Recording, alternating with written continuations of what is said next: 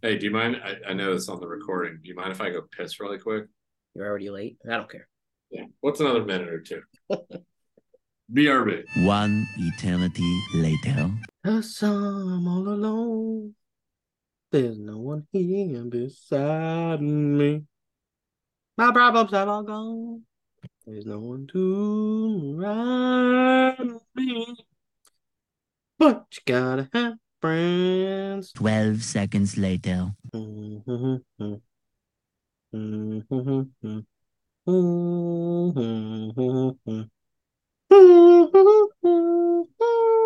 So much later that the old narrator got tired of waiting and they had to hire a new one. Say 50% off a big ass fan.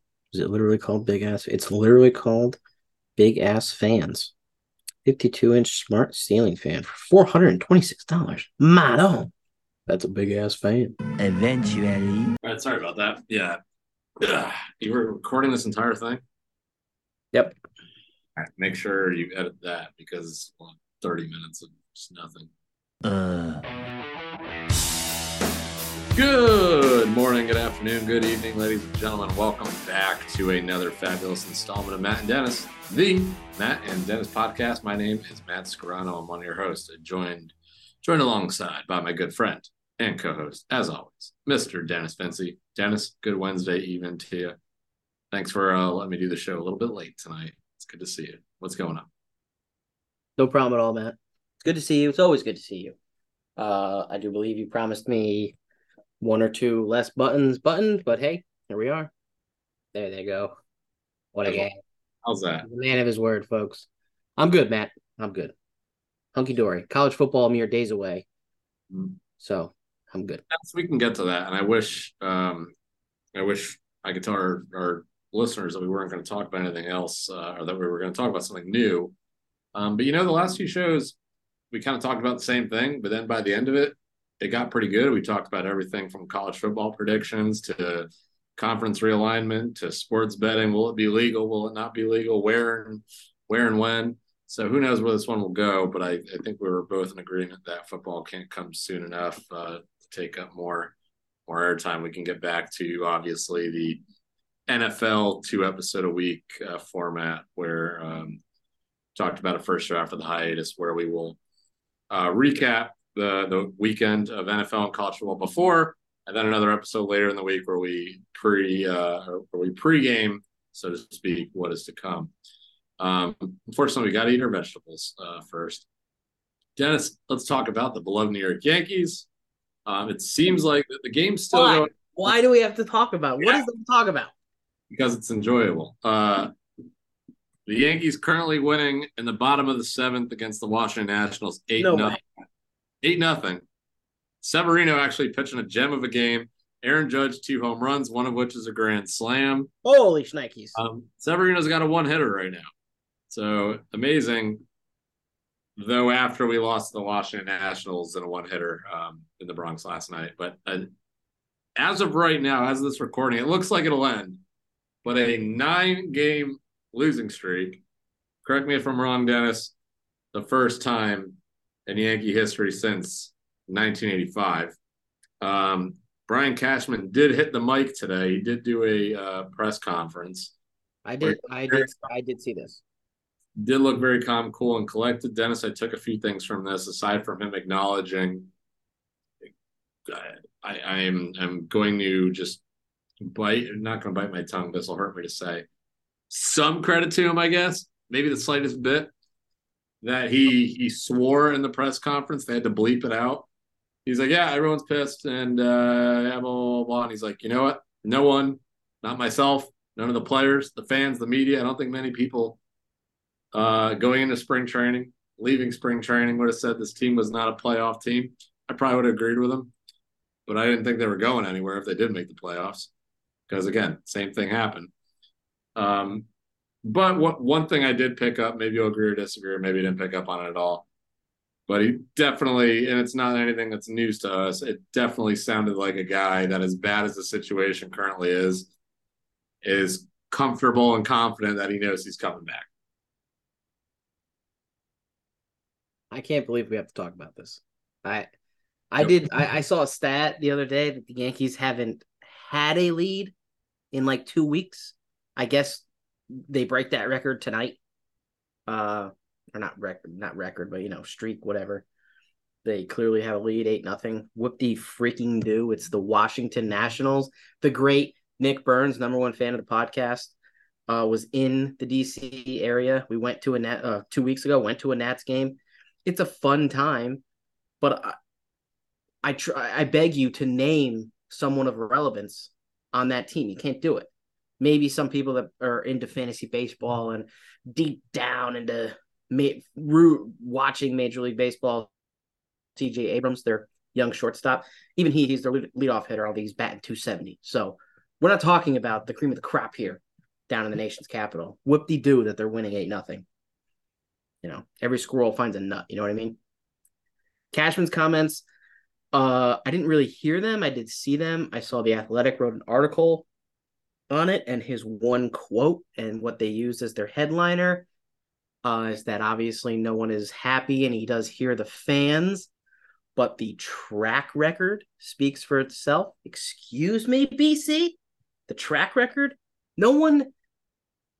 I don't think anyone has ever argued that Brian Cashman's track record is none short of incredible with what he has done. And in, one of the toughest fan base market, eh, what he's this is it's one of the greatest team runs of the last 20 years compared to many franchises. Is it, you know, title? Those titles can be eh, make your argument, but they had their run. We've, we've mentioned this, we've talked about it the guy's very good at his job. Well, he hasn't been good at his job the last couple of years. And you saying that you saw him and he seems that he's confident that they'll turn it around and he's not going to lose his job, that just irritates me as a Yankee fan because it's just that complacency that we constantly talk about. And we're going to have one more scapegoat. Joe Girardi was a quote unquote scapegoat, couldn't relate to the players, couldn't get it done. What did Joe Girardi do wrong as Yankee manager? Really?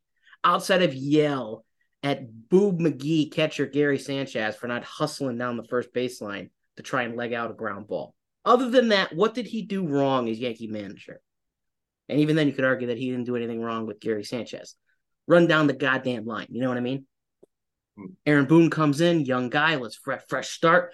New some rejuvenation any of us could manage. That we've joked for years that certain nobodies could manage a New York Yankee roster because it's filled, littered with talent. And he had talent. Now, did he have to mo- maneuver through some injuries, a lot of injuries for a lot of seasons? Of course. But you make the argument that bonehead decision after bonehead decision. But you kind of want to back up Aaron Boone. You, at the end of the day, you, I think the it falls on the players and the fan that's watching should see that this talent isn't living up to the talent that's on paper. So Boone will be the scapegoat. It'll be another manager gone. I'm not saying Aaron Boone deserves to keep his job.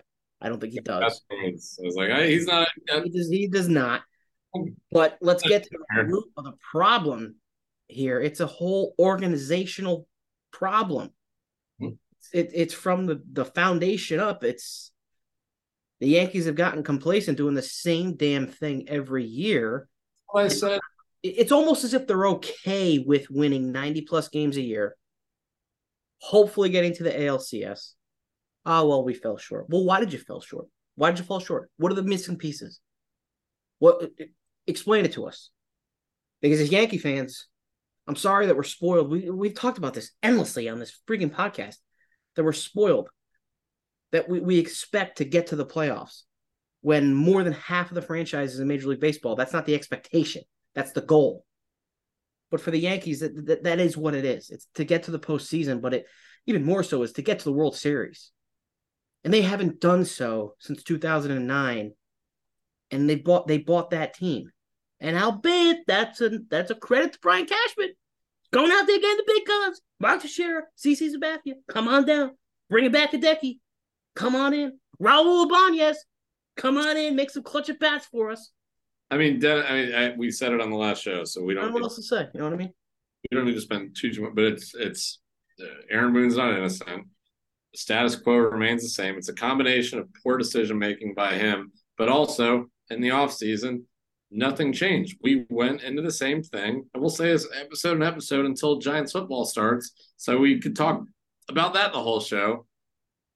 Nothing changed. They did nothing in the in the the in spring training spring training in in the in the off season to, to fix any of this. They went into with the same team saying, you know what, we know the talent's there. You know what, we had some injury issues last year, and these guys are going to be healthy, hopefully, knock on wood. And some of them, it was just a mess. And you can't rely on Aaron Boone all the time. And again, I mentioned two episodes ago, when you rely that heavily on, on Anthony Rizzo, and all of a sudden he's not hitting. When Anthony Rizzo was hitting, that was an anomaly. He should not have been doing as well as he was when he first joined the Yankees. And we we relied on that as a crutch. Giancarlo Stanton, we've been we're stuck we've been stuck with him. It's you know, it's not it's not worth getting worked up over. But it's Cashman sounds like he's he's there. Boone, I think, should be canned now. Because again, you don't can him till October. Status quo remains the same. Who knows, Dennis? I don't know who would who would who'd be the interim in this situation, but maybe that lights a fire under their ass. Maybe just something changing. Maybe that brings a new energy into the Yankee fans going to the stadium. To your point, what you said is maybe the front office is content with winning 90 games, backing into a playoff spot, not winning a World Series. And I think you are spot on. I say the same. This is going to sound like a very weird comparison. But living in Orlando, the Orlando Magic, when's the last time they were good? They've made the playoffs a couple times re- fairly recently, and they lose in the first round. They win one game against the first seed, they get kicked out. But if you went to the Amway Center, Dennis, and you can hear it even if you're not at the game on TV, place is packed, place is going nuts. You know why? Because it's NBA basketball in Orlando, some great names come to play, and it's a tourist town. So people want to go see where Shaq and Penny played, and maybe you get to see LeBron or Steph Curry come to town and play them. It's the same thing. They they're, they're terrible, but people come in and they fill up the arena. It's the same thing with Yankee Stadium. It doesn't matter if the team's good or bad. Going to Yankee Stadium, watching the team win or lose is a spectacle. So I think until that message is sent, which I don't think it ever will be, will the Yankees make moves here and there to improve the team? Of course. Of course they will. But it's never going to be what at least you and I want, which is going to be this full rebuild. It's never going to be what I want, which should have happened this morning, which is Aaron Boone getting fired after not nine competitive losses, not nine losses where six of them were extra innings or five or six of them where you couldn't have done anything about that. Nine straight losses against some of the worst teams in baseball, where you're getting one hit by the Washington Nationals, where this all started with losing two out of three to one of the worst teams in the Chicago White Sox. This isn't like, sure, granted, throw the Braves in there, three game sweep, which I expected to lose that series on the road, but we didn't show up for any of it. You get swept at home by your rival, the Boston Red Sox, who aren't even good. They're right next to you for as bad as you are. And the guy still has a job. What message does that send to the fan base, to the rest of the league, to your players? I, and and I don't see any players coming out. Credit to them and their professionalism, slipping out. Maybe they had a drink or two at the bar and they say we don't like Aaron Boone, or they slip off the record to a, a journalist. Aaron Boone is a terrible manager. Credit to them and their professionalism. We haven't seen any of that, but uh, you haven't seen anyone going out of their way to protect him either. Dennis, there might be a soundbite out there that does that. If there is, someone send it to me. But it, it what kind of message does that send? It's what I'm talking about. It's the status quo. It won't change. Right now, Dennis, we can wake up tomorrow. You and I could be thrilled. Yankee fans can be thrilled because you can fire Aaron Boone. He should not be the scapegoat, completely at least. He's not. It's it's not solely on him, but he's not innocent either. But you can send a message here and now. It's not going to be tonight because Aaron Judge, I don't know if you just saw, just hit his first three home run game in his career. Yankees are currently up nine nothing. So it's not going to be tomorrow morning. Today would have been the day to do. Yeah, but but no, but that's my point. They're not going to do it tomorrow morning. Today would have been the day to do it. You could have said right there, we're sending a message. We're doing something that is the Yankees front office we have never done. We are firing a coach. It's not midseason. We are firing a coach during the season. We're sending a message. Something has to change. We're getting off the status quo. They had the chance. They didn't do it. We're going to wait till the end of the year. We're going to watch this. More than likely, get worse. It may stay the same. It's I, I doubt it gets better. We're going to just ride this through, and then sometime around Thanksgiving, between Thanksgiving and Christmas, Aaron Boone will get fired. And that'll be the status quo for the Yankees. I think it was a missed opportunity for them early this morning, my opinion. Well, no, it, it also goes back to I mean, I saw the report a couple of days ago where they were bringing up three top prospects it, uh, onto the roster to play. That that's awesome. But that's also something that a team does when they know they're not in a race for a wild card spot, a division spot. This season is over. Let's bring up the young guys. Let's see what they can do. It's the same effect of say an NFL team when they're done. So let's bring in the first round quarterback that we let sit all year and he's going to play the last two to three weeks of the season. It's the same type of thing. So it's a little bit of positivity, a little bit of energy. Get some guys to watch. Everybody was very excited about Anthony Volpe at the start of the year. So bring these younger guys up. Let's see what they got. Let's see what they can do. But to your point, it's the the season Anthony Rizzo has had has been terrible. And look, at I think we l- really love Anthony Rizzo for the guy he is, the teammate he is, the locker room guy he is.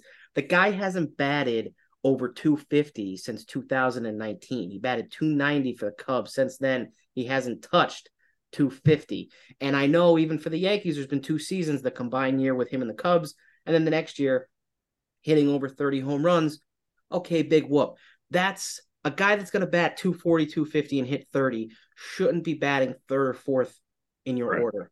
That's where he is in the Yankee lineup, and he's doing squat this year. I hate to hammer on him, but you brought him up, and it's just he's not producing. It's, it's, it wasn't... Let's bring up another one, Gerrit Cole. Gerrit Cole too. He's had a great season. He's had some really good starts for the Yankees. He's had some really memorable bad starts. I think the most memorable start he will have will be that game at Fenway when the Yankees put their ace on the mound and he got lit up and taken out before the fifth inning. That might be the biggest memory of Gerrit Cole's Yankee career. We brought him in to be the Cy Young. The guy has not won a Cy Young since being a Yankee. He's not in. Now, maybe he would. Maybe if the Yankees are a 91 team this year and they find their way into the playoffs, he wins the Cy Young this year, given the season he's had. But he's not going to because the Yankees are not contenders, and there are better pitchers in the American League this year. I don't think he wins the Cy Young this year. So, it, but it, it's I don't understand what you're saying. What kind of message does it send? It sends that oh, we're the Yankees, we're this buttoned up organization. Shave your face, cut your hair. We're not going to fire you till the end of the season. And what difference does it make? If, what happens if the Yankees bring up these young guys? Things that we got a full month left of the season. What if the ball starts rolling? What if the Yankees start rattling them off some wins and they find their way on that stupid ESPN graphic as a wild card contender, even though they're six or seven games out? Oh, but they're still there. They're not mathematically eliminated yet. What happens is like, well, we saw some really good improvements late last year. The team really came together. Everybody's coming back. That yep. then is a double bird to the Yankee organization from every fan. If the, anything were that to happen, so if you know that you're going to fire Aaron Boone, just do it now. Just do it and get it over with. Whoever the bench coach is, third, whoever you want, interim coach, send the guys out there, have some fun, play some ball. Don't get hurt. But they they won't do that. They don't want. They don't want the embarrassment. Franchise would. Right, and they don't want. They don't want the embarrassment because they know they're under the microscope in the biggest city in the world. Like they they they don't want to be in that headline. But guess what? You're already in the headlines for the worst losing streak. Of, of, there's no team, maybe next to the Dallas Cowboys, that people that are not fans of the Yankees want to lose more than the Yankees. So everyone's eating this up. So you may as well rip the band-aid off now. I, I get what they're trying to do. They want to wait till November, December when people don't care about baseball at that time to kind of go like, yeah, Baron was fired. All right, on to the next thing. And that and that's what they've always done. And that just again goes back to beating this horse dead with the status quo. And I thought they had a, a great uh, Dennis. I, I, I want to be clear. I think it goes without saying, but I don't wish for Aaron Boone. Like I don't want anyone to get fired. Like I don't wish for his demise. I don't. I don't want him to just like all right, like sucks to suck. Like I, I don't. It just didn't work.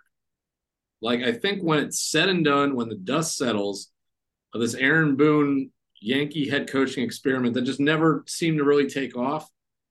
I think when the dust settles from that, true Yankees fans will still hold a good spot in their hearts for Aaron Boone and the happiness that he had brought them as a player and all that. I I, I genuinely don't think myself. I'm I'm heated too talking about him, but I think once this experiment's over, it didn't work. We could put it behind it and and remember one of the greatest moments in our lifetimes with Aaron Boone as a Yankee. We all know which one we're talking about. I like. I kind of want to. I I 100% agree with you, and I kind of wanted to kind of bring this point up and kind of ask you this question because where the Yankees are currently, it's kind of where we've watched the Giants go, and you talked about this. We're never going to see this rebuild, but so many times in professional sports, the GM comes first, and then they pick their coach, and then they are in a cohesive group forming that team. The Yankees have never had that. Brian Cashman's been there for two plus decades. They've only had three coaches: Joe Torre, Joe Girardi, Aaron Boone. So it's on Cashman. You assume Cashman is picking the job. Well, Aaron Boone wasn't involved in baseball. He played. He got a freak offseason injury the Yankees go out and get Alex Rodriguez. He's completely Wally pipped and gone off the team. He doesn't play Major League Baseball again. He finds his way into broadcasting for ESPN, and then the Yankees bring him in to manager. There is no track record for coaching for him. So, is part of this blame on Brian Cashman and the people in that room that made the decision on to bring Aaron Boone in? This was a coaching hire that was talked about that would this work? Why are they doing this? The guy's an analyst on on Scott Van Pelt's Sports Center after Sunday Night Baseball. Why does he now have the credibility to be the Yankees manager? Everybody, everybody brought up that 2003 ALCS. That's his connection to the Yankees. So it, you wanted to wash it away. Well, you know, he knows baseball. He's a younger guy. The game is getting younger. It's trying to get younger the coaches trying to relate more to the players, no more of the 50, 60 year old head coaches trying to relate to 20, 25 year olds. Let's bring in the young 40 year old guy who kind of understands what's everything. So, but to your point, what you just said, it didn't work. The experiment didn't work. Where does that blame fall? At the end of the day, the buck stops with the Steinbrenners, the owners. But don't tell me Brian Cashman didn't sign off on it. Don't tell me he wasn't in love with the idea and wanted it, this is his fault too. So it, where the Giants went, what did they do when things were completely rock bottom and fell apart? They found a GM. The GM found a coach. And now, yes, the, the, Giants have completely taken off and they're way ahead of schedule. We expected a long rebuild, but we are excited about the future. But, you know, we're tempering expectations now. We'll get into this, obviously, as the season goes along. We're expecting a better team, but less wins given the schedule and whatnot. But like things are looking up for the Giants more so now than they have since the Tom Coughlin era. Honestly, maybe I guess the first Ben McAdoo era when they just went out and spent a ton of money and we are just like, oh, we're just going to buy teams. Obviously, we didn't see that that that worked. But it, to me, if you just keep the same GM, he goes out and finds another coach. Well, if he doesn't nail it, how many chances do you give this general manager to find his guy? He's now gone through two. One of them, luckily, has produced a World Series, but he was also too old and he didn't relate to the players anymore. And we had to blah, blah, blah, blah, blah. Now we have Aaron Boone, where the success is a couple of American League Championship series and some 100 win seasons, even though they didn't win the division in those years, the Red Sox did. And I think one of those other things is I obviously wasn't in the room when Aaron Boone was hired, but I think one of those things too is they knew. I mean, eh, maybe if you are more of a veteran coach, you have more experience over the years, maybe you're not willing to just toe the party, toe the company line, so to speak, of what the front office wants. Aaron Boone did not have that in his resume. So I think whether it was the Steinbrenners or Cashman, Aaron Boone was more than willing to, to for this opportunity to toe the company line and be like, you know what? If I do something and you don't agree with it, I'll do whatever you want. Or if you guys want me to put more emphasis on this or more influence on this, you let me know and I'll do it because this opportunity for me, Aaron Boone is so incredible. I think that was a lot of it. I agree. Because they they were getting a guy with no experience, but a guy that was willing to toe the company line, toe the Yankee line, do whatever they asked him to do. And I think for them, at least at the time, was very valuable. Um, Dennis, you mentioned the Giants. Let's go to the good side of things now. Uh, a team that is on the positive direction. This is typically coming back from our summer hiatus, how we've done this. Get the Yankee crap talk out of the way. Going to the Giants more positive. Dennis, I know you don't really dial into preseason football. Not saying you don't uh, invest a little bit in what the stats and what the some of the plays are saying, but I know you don't sit down with your popcorn and watch uh, the first minute to the end. I have done. How dare you, sir? I've, I've I've watched the first two halves of the first two games illegally streamed on the internet. I have watched uh, from the first minute to the last minute of both games. One illegally streamed on the internet. One um, at the local watering hole because it was on uh, nationally televised on NFL Network. Um, Dennis, initially, uh, and I was listening to the Giants pregame show. Um, I was on my way home from work, just rushing home to get to the game. Uh, Lil Dom was there, gave me some great FaceTime uh, images. Um, but I was rushing home and I was listening, and they're interviewing like the whole crew that's there, Carl Banks and all them. And they were like, "How how much do you think we're going to see of uh, the starters after the Giants made it pretty clear we are going to see all? We were going to see Jones, we are going to see Waller, everyone except Saquon." And they said, well, if the first drive goes really well, that'll be it. If Kafka, Martindale, and, and Brian Daboll see a lot of issues, maybe you'll see two, maybe two and a half series. We'll see. The first, maybe there was like one hiccup in that first drive, but the Giants' offense could not have looked better.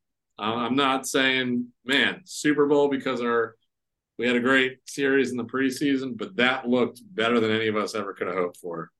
Uh, especially, obviously, the Waller signing in the offseason. There was an immediate connection. They asked Waller about it after the game, like, hey, whoa, the media and all these fans were enthralled with this Daniel Jones Waller uh, relationship uh, that we saw this connection. He goes, yeah, it's really not a big deal. We've been doing that literally every day uh, all summer in practice and, and training camp. And it, it was just you saw, and especially without Saquon being there, you saw how many options Jones had. Waller seemed to be the favorite, but you saw when he had guys that he can trust in, and we threw some other weapons in there.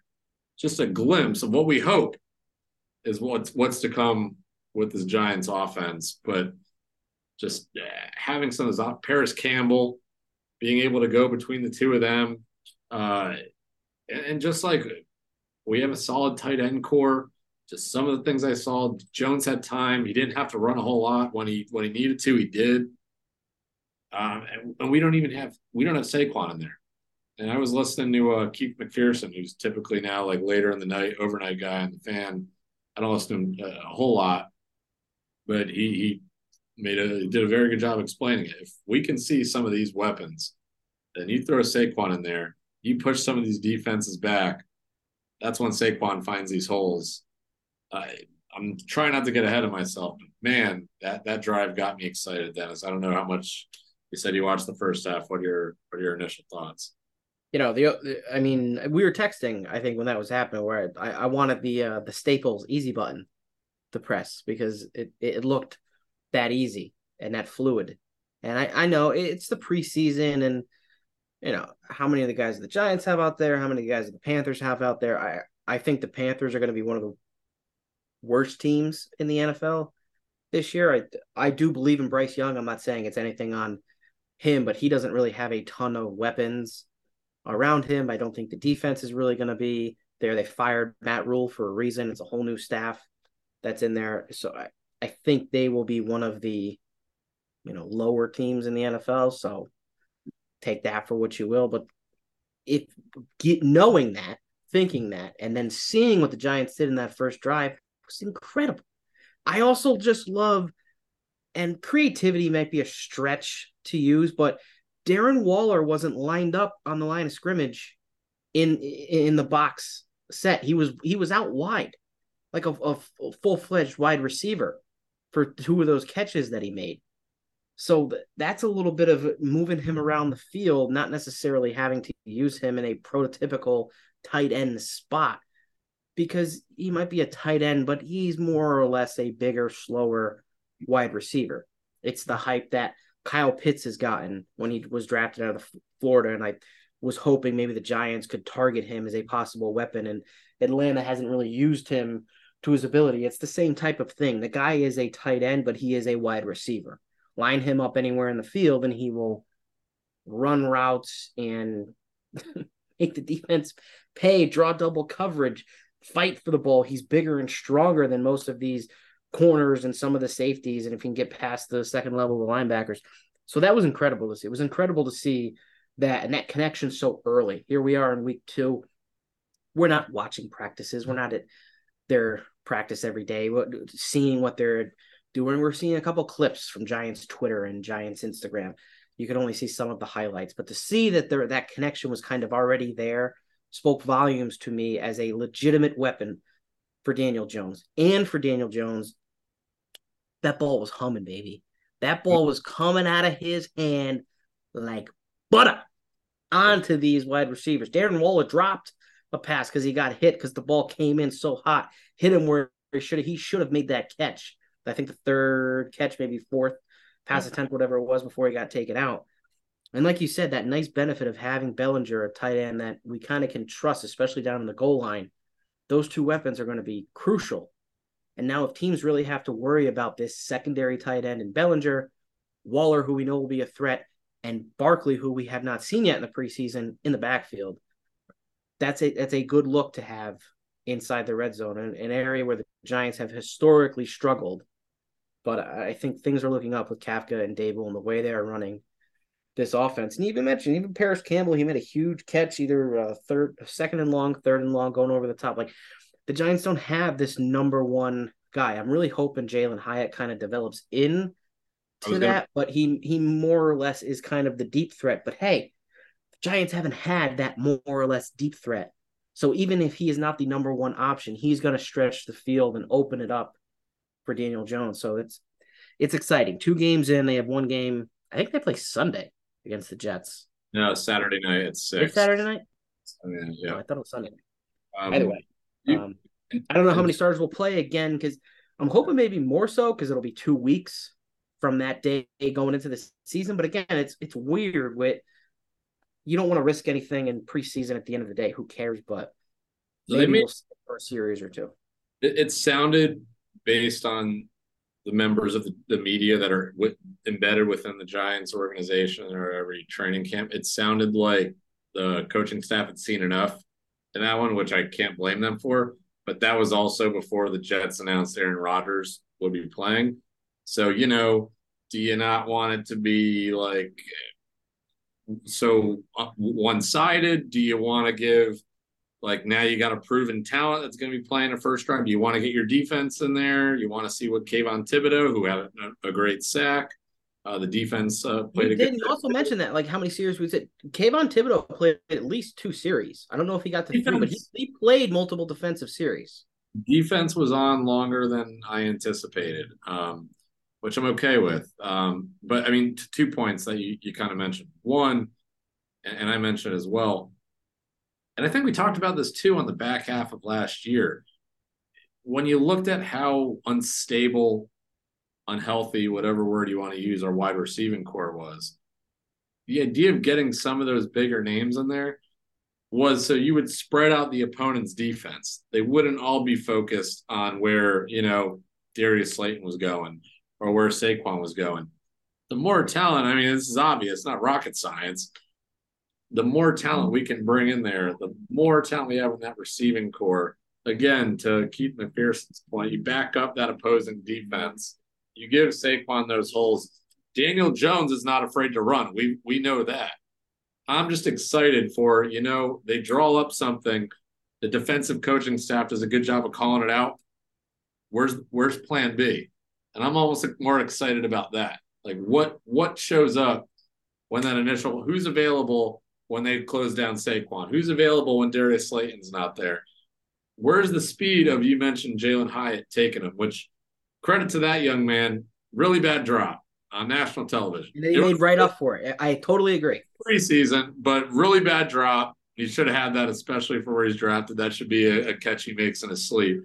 But the very next play, Tyrod Dimes, Tyrod Taylor goes for him again, and his speed, you could see the play, that route, like the speed he had, and he wasn't dropping that one in the end zone. So, like, you, you well, got it's what, it's what you're talking about. His ability, and you saw it on that play, and you kind of seen it. And I, uh, I mean, if you watched Tennessee last year, you could see the speed that he has to break through the uh, create that opening downfield. But again, it's college, it's different. It's the way the offense. But if he has it, because Slayton doesn't necessarily have that breakaway speed, burst through the top like Jalen Hyatt does.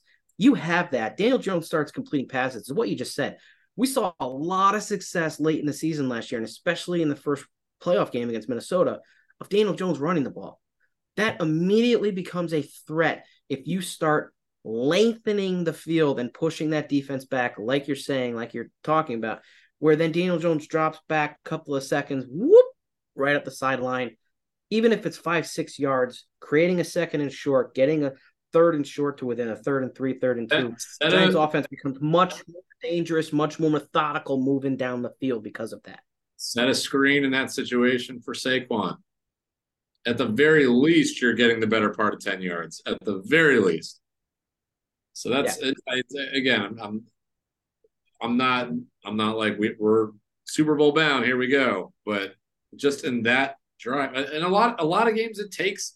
This is something we've seen where the Giants don't initially click. It's it, when they do win, it's ugly. It's not convincing. It's not necessarily right out the gate.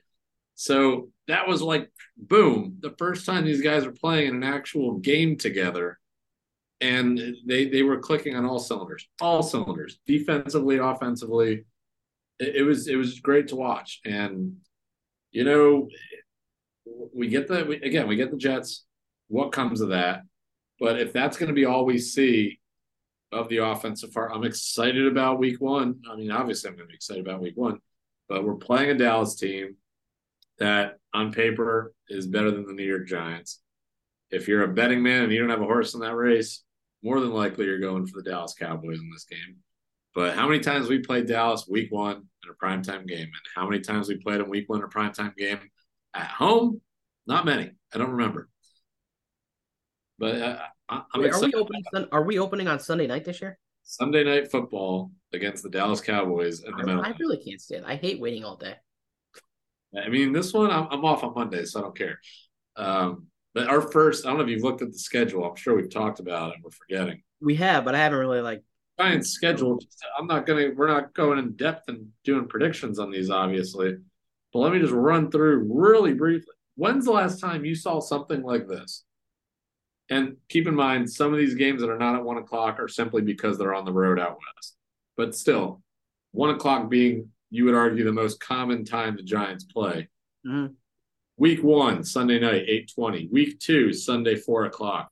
Week three, Thursday, 815. Week four, Monday night football, 815. Week five, Sunday, 1 o'clock. Week six, Sunday, 820. One one o'clock game? The first six weeks of the season, the Giants play at one o'clock once. Who's the four o'clock game? Seattle? The first six weeks of the season, Dennis, the Giants play well, all right. Technically, they play. Yeah, no, two games that are not a night game in the first six weeks of the NFL season.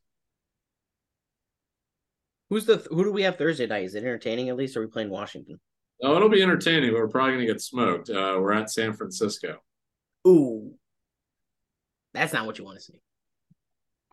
That that that probably won't end well. But why the hell are we playing San Francisco on Thursday night? I thought it was supposed to be like a BS game. You play your division team. It'll be hosted by Amazon. So who's the following Monday night? Oh, you know what? Even better. Who we playing on Sunday leading into San Fran?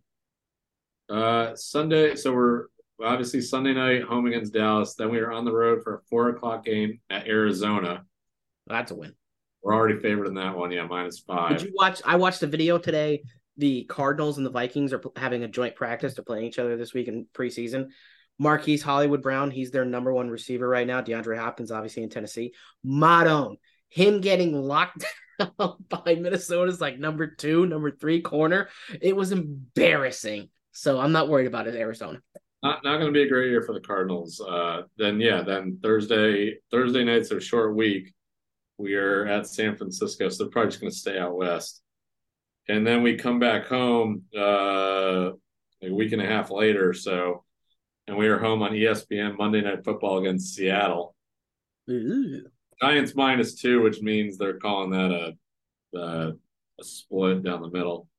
Um, then the game I plan on being at, which is Giants Dolphins, that'll be at one o'clock. Then we're right back to Sunday Night Football again at Buffalo, which that probably won't go over well either. That's an eight twenty game at Buffalo. So I, Dennis, I have not seen this in a while, where it's this many. I, you even keep going down this list. Yeah, a couple one o'clock games after that. 4:30 at uh at uh, Vegas. 4:30 after that at Dallas. At a couple one o'clock games. Then another Monday night game against the Packers. Then another 4:30 game against the Eagles. So I mean, it's the 4:30 games are not considered prime time games. But man, I don't remember the last time between Sunday night, Monday night, Thursday night. I don't know. Is it is it is it hype for the Giants? Is it just this is the way it panned out, and it seems like we got more primetime games than we we ever have? That's a fact. That's not that's not an opinion. We have more primetime games than we've had in years. Which part of me is excited about, and the other part's like, ah, crap. It's annoying, but it, it's also Giants Cowboys. It's kind of a staple, like you've talked about. It's become a staple. It's uh, even like last year playing against Tennessee. It's like, whoa, why are we playing a random game at one o'clock against Tennessee Titans? But if you think about it, Giants San Fran, those are two playoff teams. San Fran's expected to be back to business this year and be good. That's also a historic rivalry that will absolutely be played up the entire week leading in. Seattle, too. That's a Giants Seattle had a crucial game last year. Those are two playoff teams. Those are two kind of younger, up and coming teams outside of Geno Smith. Guarantee there will be Jets jerseys in that crowd with Geno Smith. Uh, who's the other night game? Games I don't.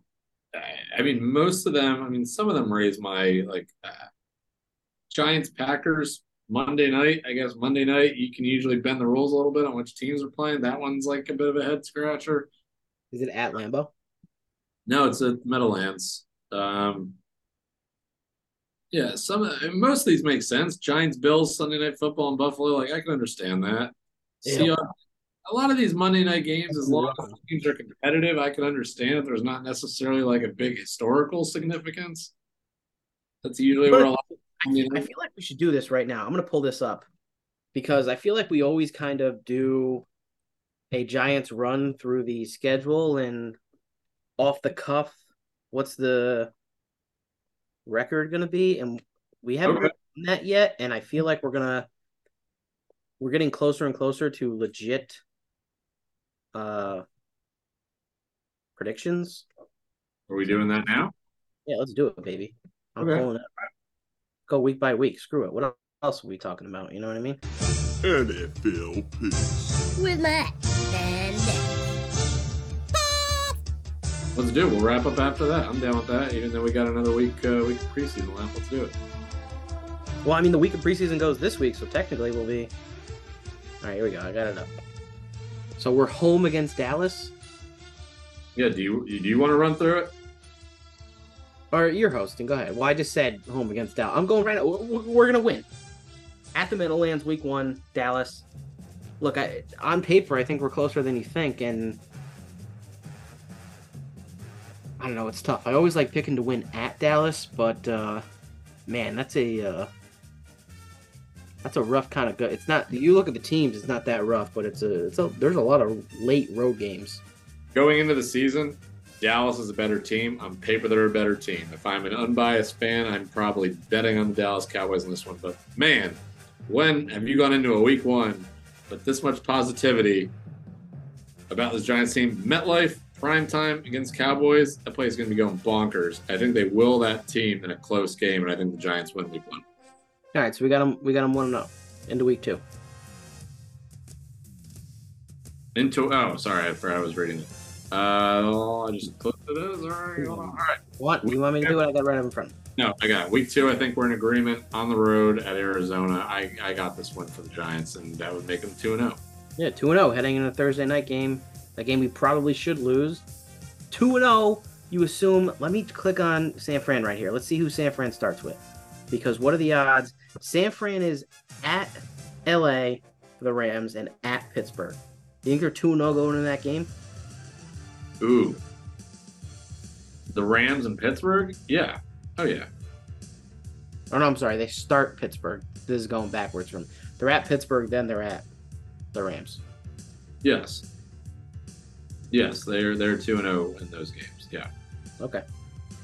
I I, I think that's that's pretty easy to predict their person. All right. So I Devils. I mean, I'm taking San Fran. I think at San Fran, that's tough. I think even the there's questions kind of Brock Purdy's injury right now. He'll probably be back for the start of the season. He'll be wholly, fully healthy and yeah. So the Gi- I go Giants two and one after three weeks. We might change these predictions as the day gets here, but uh, before a single game is played, Oh yeah, this is just off the cuff, like looking on paper. What should Giants Niners. I also have the Giants leaving, so we both have the Giants at two and one. Uh, next uh, week four, Seattle in New York, Monday Night Football. Give me the New York Football Giants in that one. They go I three. All right, and, we can dive. We'll obviously dive deeper into them, so we don't. Oh yeah, obviously yeah. Boom, boom, boom, boom, boom. Um, Dennis, I plan on being at this next one, week five, down here in the Sunshine State in Miami. Please come with. It'll be a lot of fun. Giants are at the Miami Dolphins. I wish I could give the Giants this one because I know it's going to be filled with Giants fans, but I'm expecting. I don't think they're going to win the division, but big things from the Dolphins. Um, I, I think the Dolphins win this one. Yeah, I'm with you. I'm taking Miami. I I'm not gonna be able to pull this one off because I got a wedding on the 14th and I got some other goobers wedding on the 21st. So uh, I'm not gonna Yeah. be able to take three straight weeks weekends. That is fair. All right. So uh, what are we at right now? We are at three and two. Um, the week after I'm, that, I'm putting us at 500 with the Bills next. They're, they're not gonna beat Buffalo at on the road. Right. I agree with that as well. Sunday night. That's it's too tough of a Maybe you never know. Somehow they dial something up. They force a couple of interceptions from Josh Allen. We've seen it happen. Teams with lesser talent go in and beat them, but I don't know. And I, I just I love Josh Allen, and I really want the Bills to take the AFC by storm and be like get to the Super Bowl. So Uh, agreement with you. Giants 3 3. Let's go uh, a week later. Giants at home against Washington, against a team that just, an organization that can't figure it out. Give me the, the Giants win at home, as they typically have done. Uh, Giants. I agree. I, I agree. Four and three. All right, 4 and 3. This I think it'll be a more interesting game. Oh, We'll break it down, but I, I'm really intrigued. I love that they named Sam Howell their starting quarterback. Had an incredible career at North Carolina. We'll see. I think they have a really solid receiving corps. I don't know what the defense is going to look like, but I think it middle in middle to end of October that could be a more intriguing game than what we think looks like on paper right now. But I will take the Giants four and three. So we're in agreement. This is where it might get interesting. Giants hosting the New York Jets. Five and three. This is when the this is when, when the, the rails start to fall off on the Jets season. Five and three Giants. Dennis, I'm in agreement with you, and we have no disagreements so far. We're both at five and three. Every game we say is, is the same. Um, Giants out to the desert, out to Sin City against the Raiders. Giants are six and three, Dennis. I agree with you. The, I think the Raiders are going to be one of the worst teams in football this year. I agree. All right. Giants stay out west, move a little bit closer. Another 4:30 game, two in a row, two 4:30 games in a row. They are at Dallas. I don't think lightning strikes twice. Giants lose on the road at Dallas, and they go six and four. I agree with you. Middle middle of November, Dallas starts clicking. That it, as long as everybody's healthy, I agree. All right, Giants back to the East Coast, still on the road, one o'clock against the Commanders. This is where I think it gets interesting, depending on how either of these teams are doing.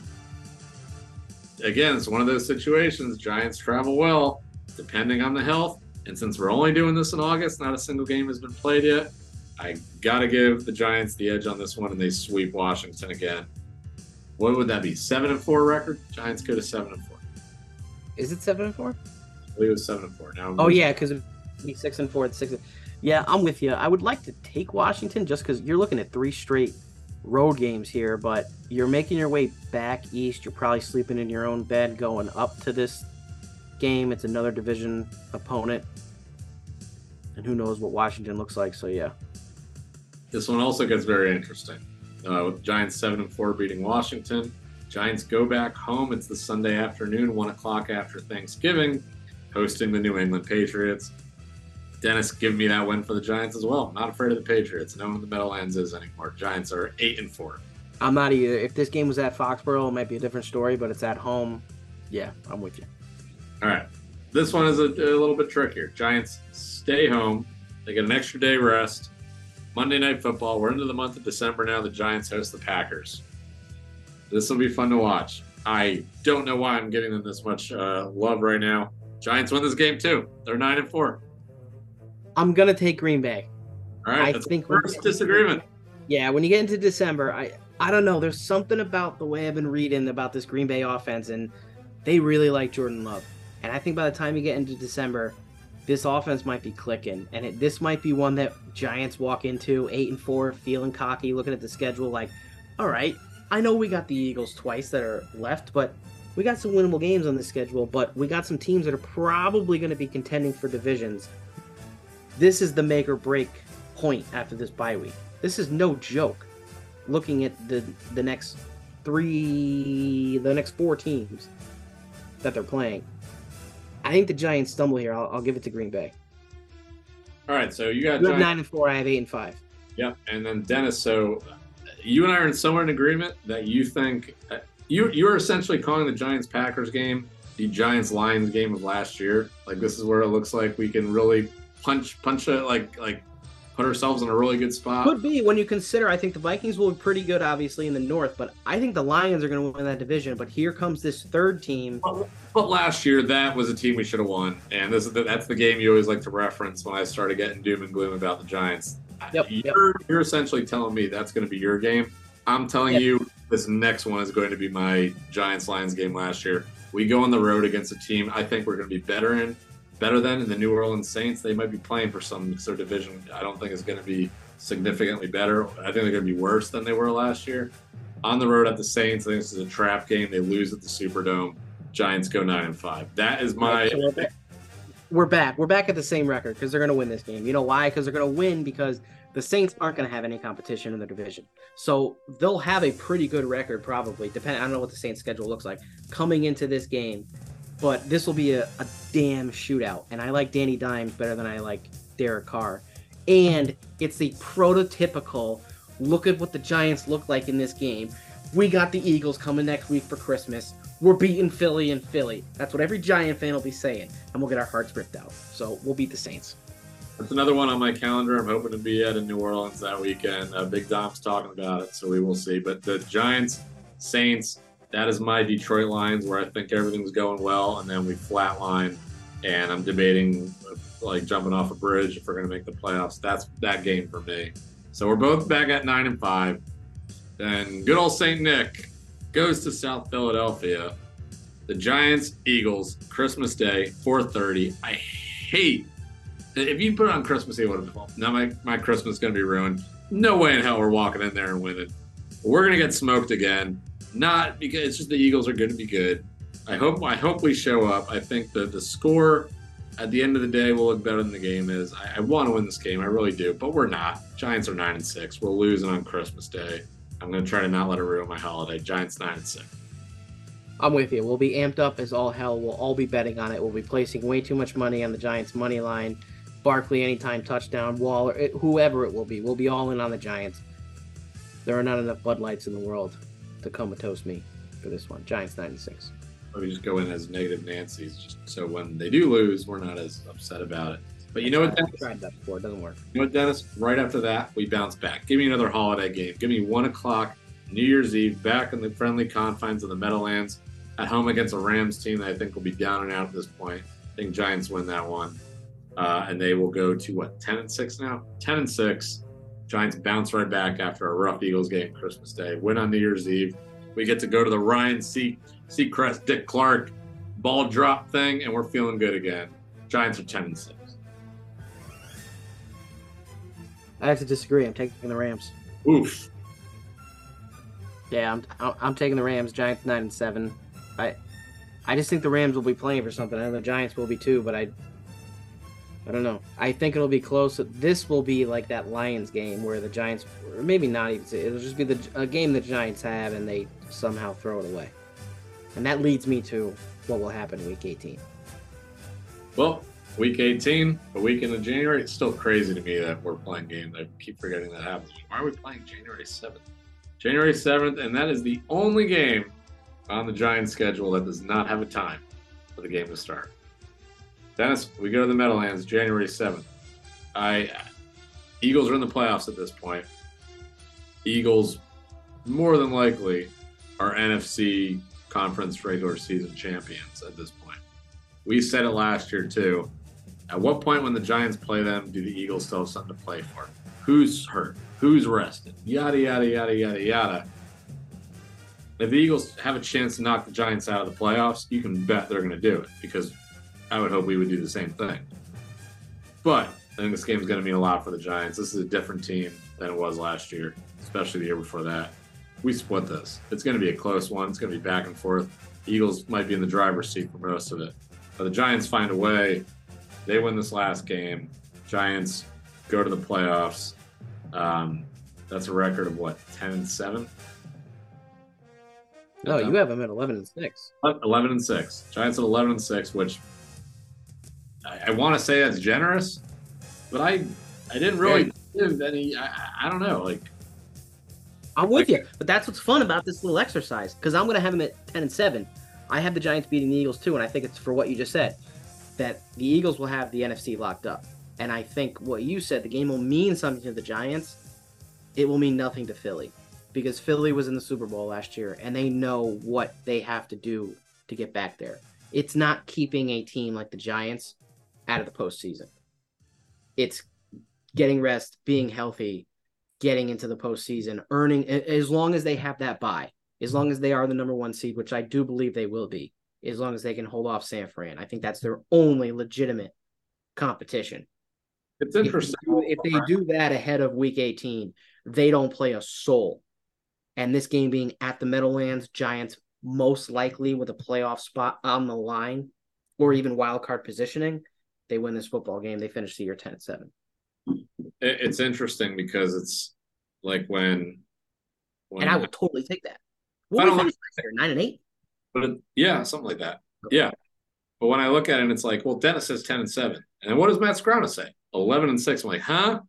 But then when you break it down game by game, obviously, this is a very early prediction. We don't know Look, we can flop. I'm just the the real only disagreement is the Rams game.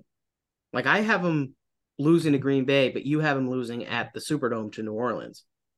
Either of those can be flipped. Imagine if they win both of those games. I mean, uh, they're come. I have them losing coming off the bye week.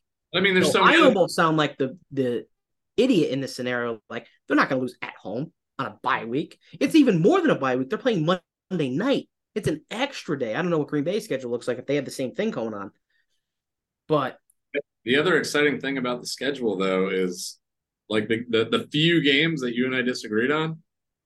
Look at all the other ones that we did agree on that can completely like the Giants could very easily lose to Dallas to start the season. Oh, Uh, yeah. that's out the window. The Giants could, I in my opinion, Matt, we could start. We could go into Miami at one and three, sure. Oh yeah, and none of us would be shocked about it. But we and then, could. and then we're clinging to life. And what if we lose to Miami? Which on paper we might. We're one and four going into Also- Buffalo on a Sunday night. Are you nuts? Now we're one and five. But also very easily possible we lose to Dallas, win at Miami, and win both of those games you and I disagree on, Green Bay and the Saints. There's a hundred different ways like this could go better or worse. So it's it's for that I'm excited. I think that for a Giants fan, for us to look at the schedule and know flat out these are the ones that we are not winning. So don't buy into it. One Dennis, one of those games we will win one of those games that you and I both chuckled at, we were like, we don't have a chance in hell. We're going to win one of them. Yeah. One of those games where you and I both agreed and we were like, oh, we're going to kick these guys to the curb. We will lose. It could be a loss to the Arizona Cardinals and a win at Buffalo. It, who knows? But that's also what's going to separate. And you, you always can go back and look at this at the end of the year. Great teams from the good teams. That that game we both agree we should probably lose. They win, but that game that they should win, they also win that. That's how you make the playoffs. That's how you make a run. And That's that's kind of what happened to the Giants last year. The Giants won games that they would have lost the year prior. So They- now, what does this team look like with the same system coming back? Everybody's coming back. So it, this is one of those things where it's like the again the, the college in me, but like the roster's coming back.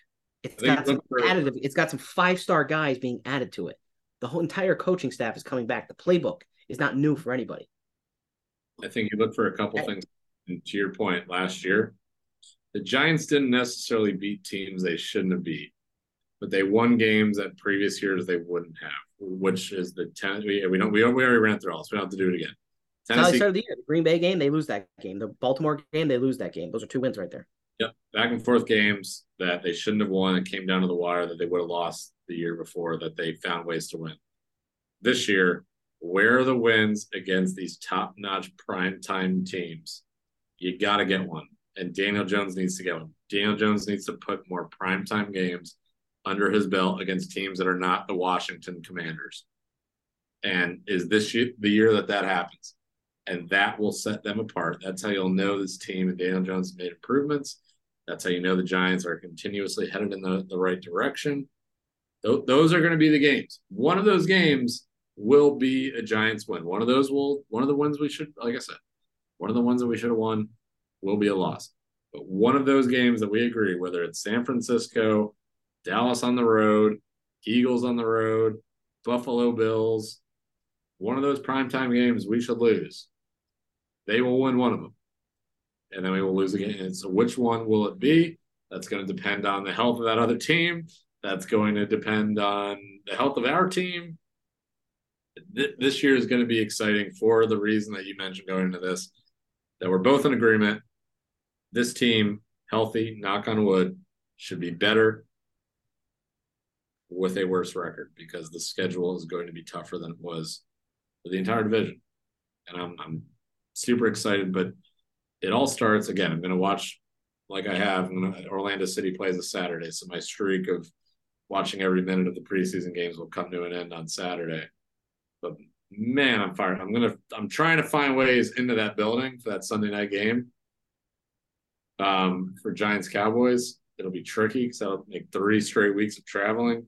But if I'm not there, holy smokes, MetLife better be bouncing off the freaking walls like all the fans in there. And do not, if you're a Giants fan who's listening that does not know us personally, if I if if you sell your ticket to a Dallas fan that lives in North Jersey and I find out who you are, better sleep with one eye open.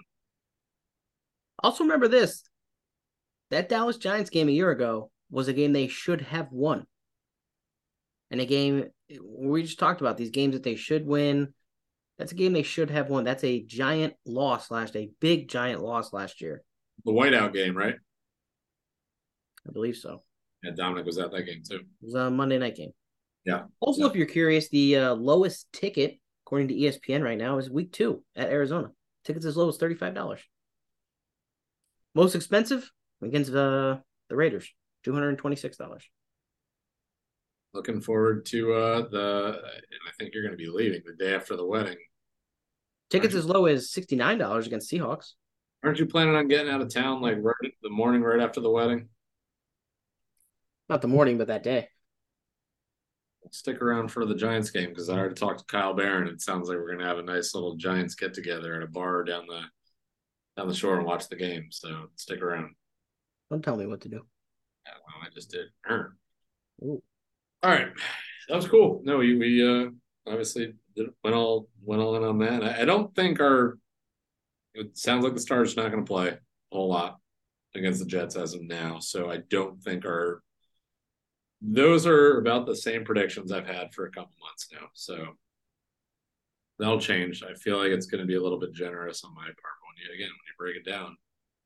We're only a win apart, though. So that's the the thing where, know, I don't I don't feel comfortable saying that the Giants are going to win 11 games, but when I break it down like that, that's uh, that's what I think. Assuming they're healthy, which has obviously been an issue, so that could change overnight. Again, knock on wood. But Dennis, you got anything else? I don't. I have nothing else. Other than football's back this week, folks. Week zero. It's the unofficial kickoff. Well, it's the official kickoff, I guess. I don't know why they keep calling it week zero. It's just been a thing.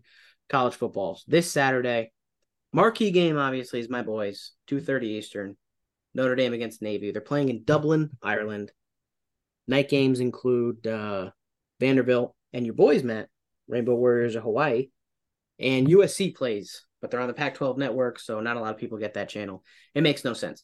If you're interested, New Mexico State and UMass will be on ESPN, but USC, the number five team in the country, will be kicking off their first game of the year on the Pac 12 network. It makes no sense. But this Saturday is the first Saturday of football. And then we have football every weekend until middle of January, end of January, when the NFC, AFC championship games go. And then we get that one week break and then the Super Bowl. So, I mean, how could you not be excited? Yep. And that's not even you have football on Saturday. And then next week, you have college football on Thursday, Friday, Saturday, Sunday, and Monday. And the NFL kicks off on Thursday. It's a great time to be alive. Amen. Amen, Reverend.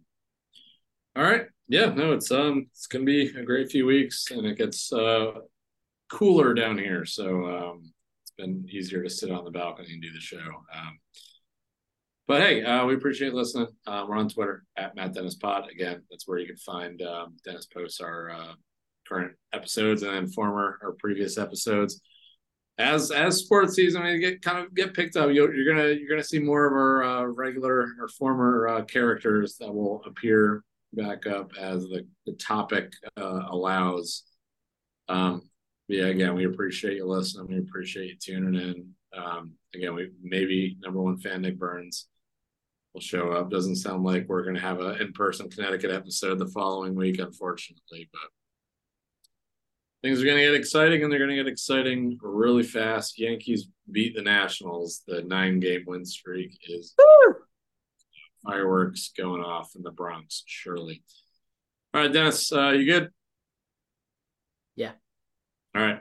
For Dennis Vinci, my name is Matt Scrino. Thanks so much for listening. Again, at Matt Dennis Pod. Follow us on there. We'll talk to you on the next episode. Have a good night, everybody. Enjoy the rest of your week. Dennis. Here come the Irish. Adios, folks. You're playing the Irish fight song, aren't you?